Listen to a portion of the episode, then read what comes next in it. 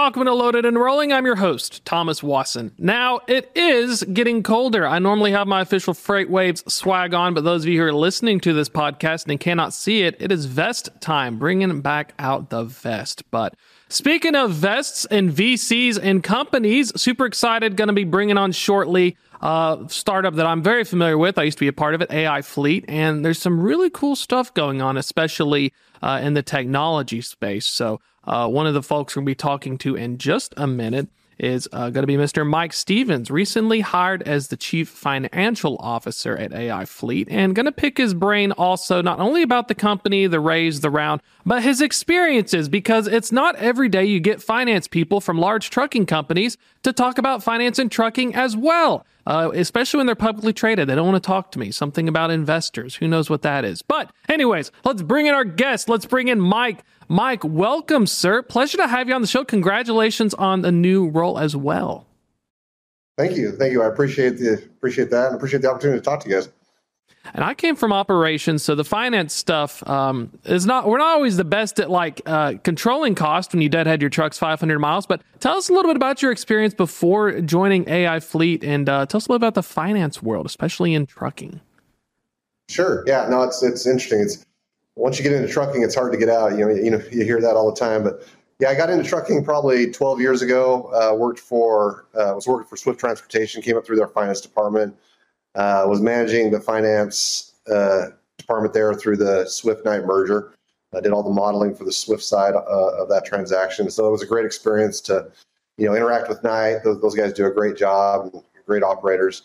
Uh, was a, lucky to be on one of the transition teams during that merger, and so that was a, that was a really neat experience.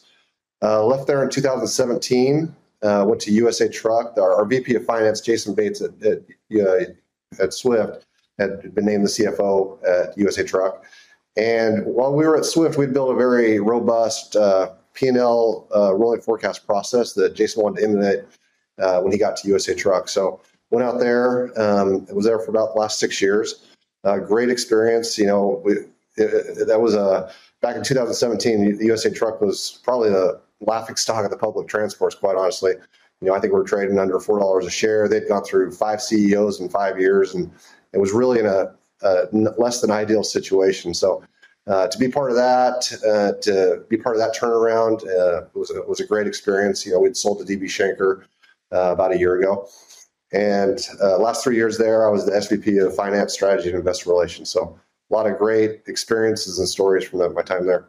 I feel like I came from U.S. Xpress, so that four dollars a share, I'd be jealous. Uh, I think U.S. Xpress share price at the time of purchase was pretty pretty low. Uh, when we did disclosures, I had to disclose I had five stock, uh, five shares as a, a, practical joke, and then I had to sell them. So uh, I'm free now. I can talk about anything. But coming from Knight Swift to USA Truck, I am curious: was there in the world of trucking finance, uh, is there a similar agreed upon way of measuring the P and L and how you deploy your assets, or does every trucking company kind of have their own unique way of how we're going to handle this money? Because uh, in trucking, margins are very thin. Yes, this is a we, we, we, like to say this is a very thin margin business, no, no doubt about it.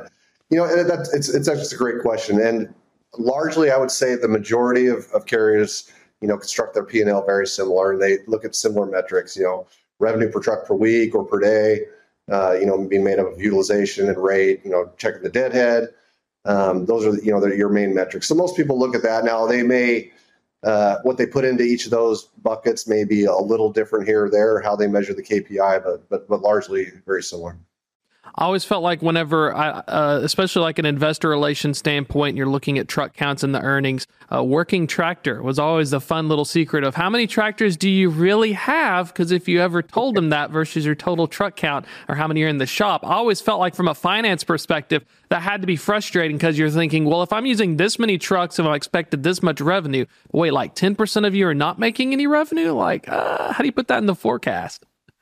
Yeah, that's always a tricky number how you you count those trucks, but but you're paying for them all, so yeah, yeah, you definitely want to run them for sure. So let's let's talk about joining AI Fleet. Um, you know, really really fun company. I'm a little biased because I did come over there, so no no pressure. But it's super fun because watching startups grow. A recent funding round as well. Uh, tell us the process. How did you uh, how did you discover it, and what made you kind of want to go from some of the largest trucking carriers to one that is you know taking flight? Yeah, no, great question.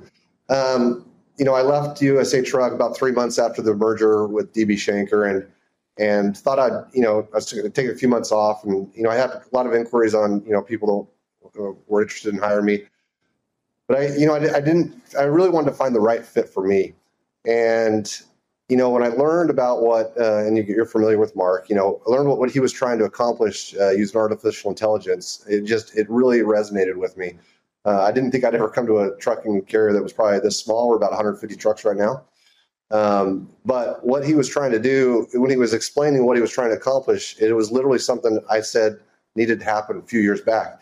He's really trying to solve utilization by maximizing the usage of driver hours uh, in the clock. So they basically have built a you know homegrown TMS platform that uses artificial intelligence to take the freight basket, look at driver behaviors, uh, you know, as far as breaks, sleep patterns, home time, and it uses uh, this planning tool to plan them. Uh, we call it home to home, uh, so the, the, driver knows where he's going to be for the whole week. And by doing this, they're they're creating superior utilization. We're getting well over 2,000 miles per truck per week. That's amazing because it felt like even looking at revenue per truck per week and revenue miles per truck per week, a lot of those larger fleets, you're constrained by the customer. You're almost beholden to their network, and then your drivers are stuck fitting a square peg in a round hole. Is that kind of one of the unique things where this, this model, obviously, you always need customers, but it's more tailored towards a driver up approach instead of this top down uh, drivers as, uh, you know, chicken or the egg, I guess? Yeah, no, I'd, I'd say that's that's that's definitely true. Um, that's definitely yeah, I'd, I'd agree with you. Looking into uh, startup world as well, coming publicly traded, you know, working on mergers and acquisitions. What were some of the start, uh, thoughts coming in uh, to the very other side? I just did this fourteen million dollar raise, of course. Um, is that something that, from a finance perspective, uh, does anything change, or is anything you need to take into consideration, or whenever it's like a startup, the goal is just growth and try to maximize, uh, you know, as much revenue and keep scaling? Because I know with a traditional startup model prior to the higher interest rates, you would just get tons of money, you throw it at it, you you grow, grow, grow, and then later you're like, hey, how much am I actually making? Like we've seen with uh, Flexports and convoys and stuff. Are there any changes as you approach uh, the finance aspect and the strategy behind this growth? Yeah, you know, I came from the public world, you know, definitely quarterly reporting, dealing with, you know, sell side analysts and, and investors. And, and so this is, you know, a new foray with into the venture capital world, which is a little different, quite honestly. It, it's taken a little bit of adjustment. You know, when you're in publics, you know, you're you're worried about profitability by quarter, and that's that's really all that matters, and you want to grow. Um, but you have that quarterly stress. These guys are really trying to build something different. What's really kind of unique is I, I, think everybody in the industry is trying to solve utilization and, and, becoming you know better at it. I mean, all the big players that I've been associated with and have interacted with most of the other big players are all trying to do that. But it's hard when you have all these legacy systems that you're trying to you know put new new stuff on top of. A lot of the carriers are current size. You know, it's just they don't have the resources or the really thinking out like, hey, we want to bring in artificial intelligence. It's a little intimidating at times. So these guys are positioned. These guys, we are positioned um, in such a unique spot where yes, we need to, we need we need a path to profitability, and and, and currently we're we're not there yet, but we we have a good uh, trajectory towards it, and the the underlying theme of what we're trying to accomplish, i.e., you know, utilizing the clock better for best, better asset utilization, is a home run. The, the technology is, it, it, I, I, wish people could see it. It's just, it's really phenomenal how it does at planning um, loads. Now we need to continue to you know uptick our freight ba- freight basket, or you know our, our customers. Obviously, the market is, is, less than ideal right now, and you know we have an opportunity to to continue to get better on our cost structure, which is really why they brought me in to help them. Uh, you know, work with uh, vendor relations, get the equipment uh, in the right spot, and and really drive to to where we need to be. I think that was one cool thing, especially in the startup world, as I as I learned when you first get invested. You know, a lot of baskets, folks are investing in all these small companies, but from your traditional tech startups, uh, even your TMS spaces, they're not actually doing things. They're making a product to sell to others. Uh, AI Fleet's one of the unique trucking companies that it is a tech startup that has trucks to test the product. So I, I can only assume from an investor relations standpoint, as well as uh, working with VCs and working on these rounds, planning these next series runs and stuff, you have a ace in the hole because you can actually say, well, look, uh, we're we're making money and we know there's a product fit because we're making this fit check out the data. It's got to be an easier sell compared to uh, other situations where maybe you're doing investor relations at a large firm or you're trying to get it where you're convincing folks, hey, when we do this, we're expecting this. Yeah, it's kind of a unique space Mark went after because obviously we consider us you know a technology enhanced company, which a lot of trucking companies say that. This truly is, is and you need to understand that from your background here. Um, you know they've got most of their round or they've got all their rounds from true venture capitalists that are used to that technology and they're always a little nervous you know to be an asset based carrier that being said you know mark and i have been here at we're in austin uh, mca is here this week you know we've been meeting with quite a few vendors and, and people. What's interesting is you know we're going to target another round of financing probably early next year. And the fun thing is that we now have industry people that are coming to us saying hey we hear about what you're doing. Tell us about your technology. Like you're really doing that. And they're like hey we may be interested in investing in this. Like this is this is groundbreaking stuff. So it's it's been i think it's been enjoyable for mark to you know starting to see that the industry is really respecting what he's doing and, and, and wants to back it that's really good. Congratulations as well for MCA. I'm still trying to get a press pass, but I made fun of the driver shortage, so they're probably not going to give me one. So maybe next year. We got Alan Adler we're sending down there. Uh, that's always the fun part working in media. Uh, it depends on how you can get your press passes. But looking at especially getting more buzz and stuff in the next steps, uh, once you re- traditionally, and how I've always interpreted is, I guess most trucking companies find a shipper they try to route themselves to one specific thing and find a load to get back. Um, when you have technology that can go through millions of loads and OD pairs and cycle through it in like 60 seconds, uh, what is uh, what becomes a strategy? You just need to fill the bucket more. Would you rather scale the truck count? Is it kind of like a stair step? Because I'm always curious. Your traditional one would be like, all right, five loads per week. I need like five trucks or however much, and then slowly scale. Yeah. So what they've done to this point, and I think we're, you know we're going to change this a little bit going forward, but you know, they've they've largely aggregated a bunch of freight boards to create their own freight basket, and so. Um, you know, in some markets that's great. Obviously, in this market, it's it's less than ideal, just with you know depressed spot market pricing. Um, so what we want to do is you know start. We have about about ten percent of our freight right now is is contractual, uh, direct from shipper. So we would like to move that to probably around forty percent by the end of next year, probably seventy five percent by the end of twenty five. Um, to enhance that. But we'll always have a spot board component because that's a lot of that's what helps us drive that utilization. But as we fill that freight basket with you know direct shipper freight, you know we'll, have to be aware of, of servicing that correctly. I was going to say the timing is interesting because a lot of these direct to shippers, shipper load boards are getting more uh, available with APIs. It used to be, I felt like back when I was an analyst uh, five, six years ago, uh, it was still very stratified. So it kind of opens the door. As long as you can get access from the shipper or the broker and be able to request the loads, then it, it still works for the new the new scheme compared to like I'm stuck at this RFP. I don't really like this lane. I got to wait a year. Yeah, I mean it, there is that benefit, but you know you're giving up margin. You know, just using these spot board loads, and, and and we need to you know just that's the one way to improve our our performance is to, to get a little more contract freight in here. Uh, looking in the market conditions and stuff, tell us about the the funding round and the $14 million raise. I know, especially uh, from what I've heard anecdotally, uh, it's been uh, for companies that aren't actually making profit and stuff. You know, the, the, the burn rate, and you just burn a bunch, it's been more difficult because uh, interest rates. I heard some folks would rather park their funds in T bills instead of investing in startups because of it. Um, tell us how the, the raise came about and uh, what, what's going to be some of the goals with this new injection about 14 mil. Sure. You know, you know, I, I wasn't a part of that round. You know, the market secured it, but you know, I've, I've obviously been briefed on it. And it's definitely changed from when he started a few years ago. You know, the VC market's got a lot tighter. You're absolutely correct with you know interest rates going up. It's you know a lot of people are getting a lot more conservative with capital. Um, but that being said, you know the technology that that they put together does speak for itself. And so a lot of the financing was coming from you know some of the original investors. There's some people that came in new uh, that just want to be a part of it. Um, but yeah, we're, we're, we're basically wanting to use it to continue to enhance the, the, the TMS. I mean, that really is the bread and butter of this company. Uh, so we're going to continue improvements there.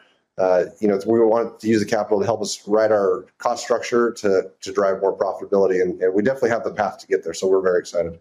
And questions regarding, I know you came from two large fleets, so a little bit of a, a left field question on how trucks are purchased. Because I remember back at the old US Xpress, you'd buy, you'd either lease them or buy them, and every two or three years you try to sell them, but you could depreciate them. I always wondered, uh, coming from when you're looking to grow your truck count, uh, did large fleets typically just buy their own assets, or uh, you know, even come to a smaller company? Do you want to try to lease them in this environment, dealing with that aspect of financial, you know, capex?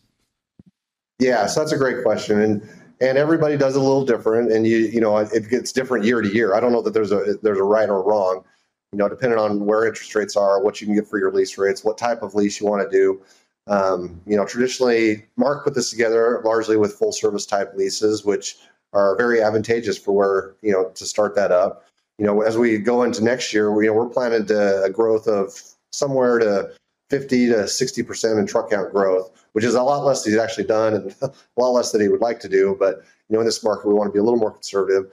That being said, we're looking at we're, we're looking at all options as far as um, working, you know, potentially full service lease, but you know, also looking at maybe just leasing directly from you know the OEMs through the dealership network. That's what I was curious about as well, because trailers and tractors, um, you know, we anecdotally you read about ACT research, FTR uh, build rates and orders are improving. So you know, getting the access to the assets is becoming easier. But I always wondered if it'd be a trap, kind of like how you'd buy a car. If it's like, well, given how rates are, maybe it's more advantageous to have that full service lease and then just bring it in and swap it. Or if it ever becomes a time where it's like, let me buy these assets and have them on the books uh, but then you have to deal with them if you don't need them. So I was curious when you're looking to double, it's hard for trucking companies to grow, especially in any kind of environment. Um, I, I always those are questions that keep me up at night. Yeah, well, it's, it's, it's a lot depends on just the trucking company, what they're hauling, what their shop network is. You know, all those factors go into that.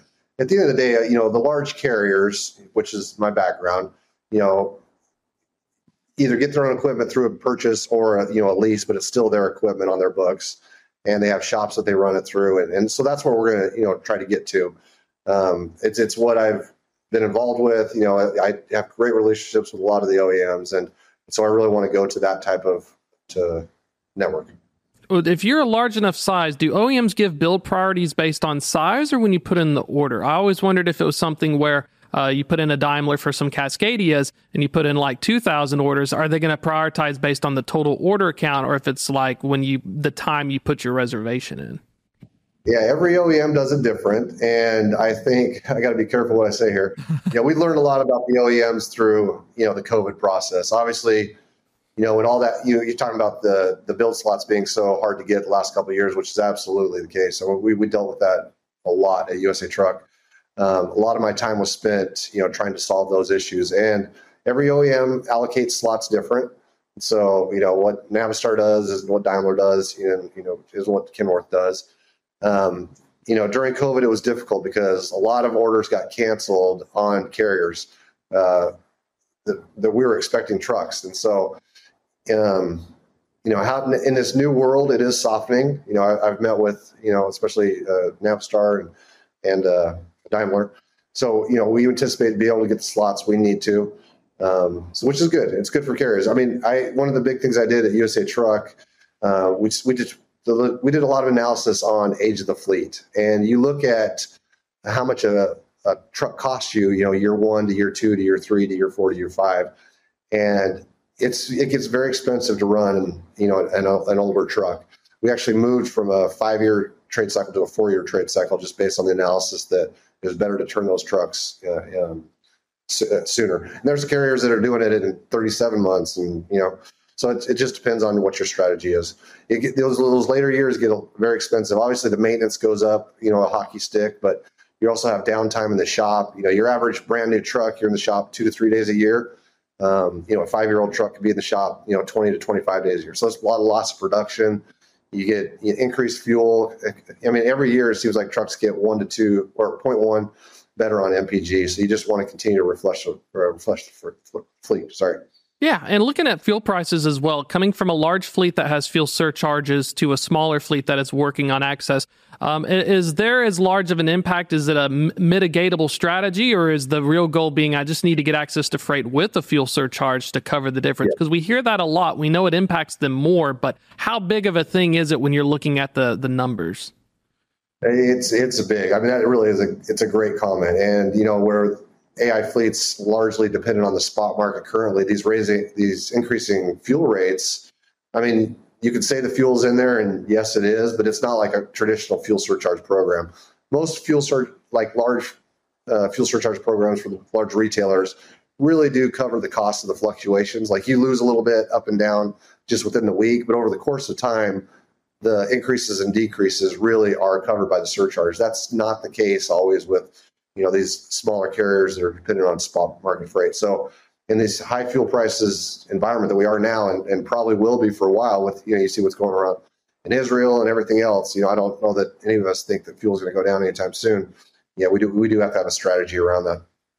And um, I, I, like the comments about uh, especially fuel and maintenance being two of the big ones. Driver wages. AI Fleet has a very uh, unique pay structure. There's like a revenue share almost, a bonus style, or there's a pay. Tell us a little bit about that because typically trucking companies prefer the cost per mile because even though it may harm the driver, that's another variable cost that I don't have to pay them. Just give them $50 layover or something. Yeah, and we, have we've, we've changed it up a little bit the last little bit. You know, moving more towards a traditional CPM basis we're, we have a very good turnover rate. Our turnover is less than 30%. Uh, drivers love driving here. They really do. And one the big reason is they get miles. Like like I said, we're we're running over 2,000 miles per truck per week. So you know the, uh, their take home W two pay is, is is very good here uh, compared to other carriers because we're getting the miles. I do like that because that was one of the biggest issues I ran into was um, when we talked about owner operators and lease purchases joining a large carrier. You're mostly beholden to their network, so you may not you may be stuck in an 1,800 mile a week network, and it's no fault of your own. It's just the nature of the design of the network. Um, looking at how, especially the technology from a finance standpoint, a lot of companies, it feels like change management, get rid of legacy systems, the tech debt, 50 50 odds it even gets adopted. I saw that at US Xpress, so that's my own, my own bias. Uh, when you're developing it from the ground up, how do you how do companies typically view that? Does that become a cornerstone for a trucking tech startup, or is it eventually the goal to turn it into like a profit center, if that makes any sense? Great question, and, and we we actually been asked that question quite a bit at MCE. Like, is this something you know we, we may eventually license or sell, or and you know really what we're saying is that's TBD. Uh, when Mark developed this this this concept, and and we have an amazing CTO. Actually, all of our a lot of our engineers are are based in Hungary. They do a great job with the system. Um, you know, it, it's really Mark made a decision that, like you said, a lot of trucking companies do not implement software all that well. So they, they really believed in their concept. It's been proven out that it absolutely works. So he decided to build a company around it. And as that develops and, and evolves, we'll see what happens. You know, we, we could see scenarios where we just continue to grow truck count and, and get bigger and bigger and, and drive to profitability that way. Uh, we can also see some scenarios where, you know, we may get into some licensing agreements and we'll just see how that goes. Uh, it's fascinating. The a great early story of when I uh, helped out at AI Fleet in their pre-seed was that we were trying to find carriers to partner up, and we would go down the list like a broker and call MC numbers and say, "We will pay you six thousand dollars a week to give us one truck and let us test this software." Every single person said, "Oh, I can just do better." And it turns out when we shared the data, they could not do better. But that that concept, kind of bringing it tying up to how you're going to change the market, it feels like that's the biggest challenge right now, is because trucking is almost still stuck in this uh, very analog way of doing things, and the technology almost feels too good to be true for a lot of these operators. It, it is. It, it's it's almost makes me uncomfortable telling people. I was like, I really, I was like, this is really amazing stuff. So I, I 100% agree with you and get where you're coming from. Uh, it's, it's what I said earlier. You know, there, there's there are some great technology innovators in in the in the in our industry, um, and some large carriers are really doing some very cool things. You know, I know some of the guys over Werner, they're putting together some cool stuff.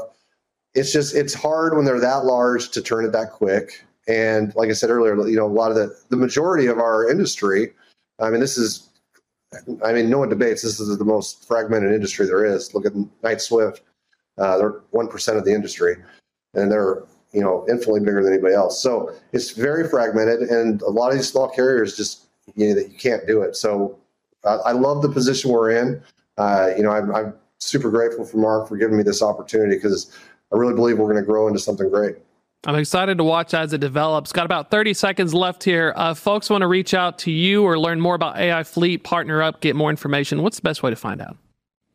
Yeah, just shoot me an email. It's mike.stephens at aifleet.com. And yeah, we'd love to love to partner or share with anything. Perfect. Mike, thanks so much for your time. Congratulations again. Have fun at MCA. If you see Alan Adler, um, he's one of our folks. He may have a little press jacket on. Give him a wave for me and tell him I'm jealous that Daimler flew him out to Germany. I appreciate the opportunity to talk to you. Thank y'all so much. Check AI Fleet out. Uh, I think it's aifleet.co or aifleet.com. You can see we've reported on them as well. Grace Sharkey recently has an article about the $14 million raise good stuff going on over there. Excited to see how it goes. That's going to be a wrap for this podcast. But if you're just joining us, Apple and Spotify or our YouTube page, youtube.com slash freightwaves, loaded and rolling is under there. Sign up for the newsletter while you're at it, freightwaves.com slash loaded and rolling. If I say loaded and rolling one more time, Beetlejuice comes out. Join us next week, though. Going to be having a lot more content coming up 1 p.m. Eastern. Uh, next Tuesday, we'll do it live.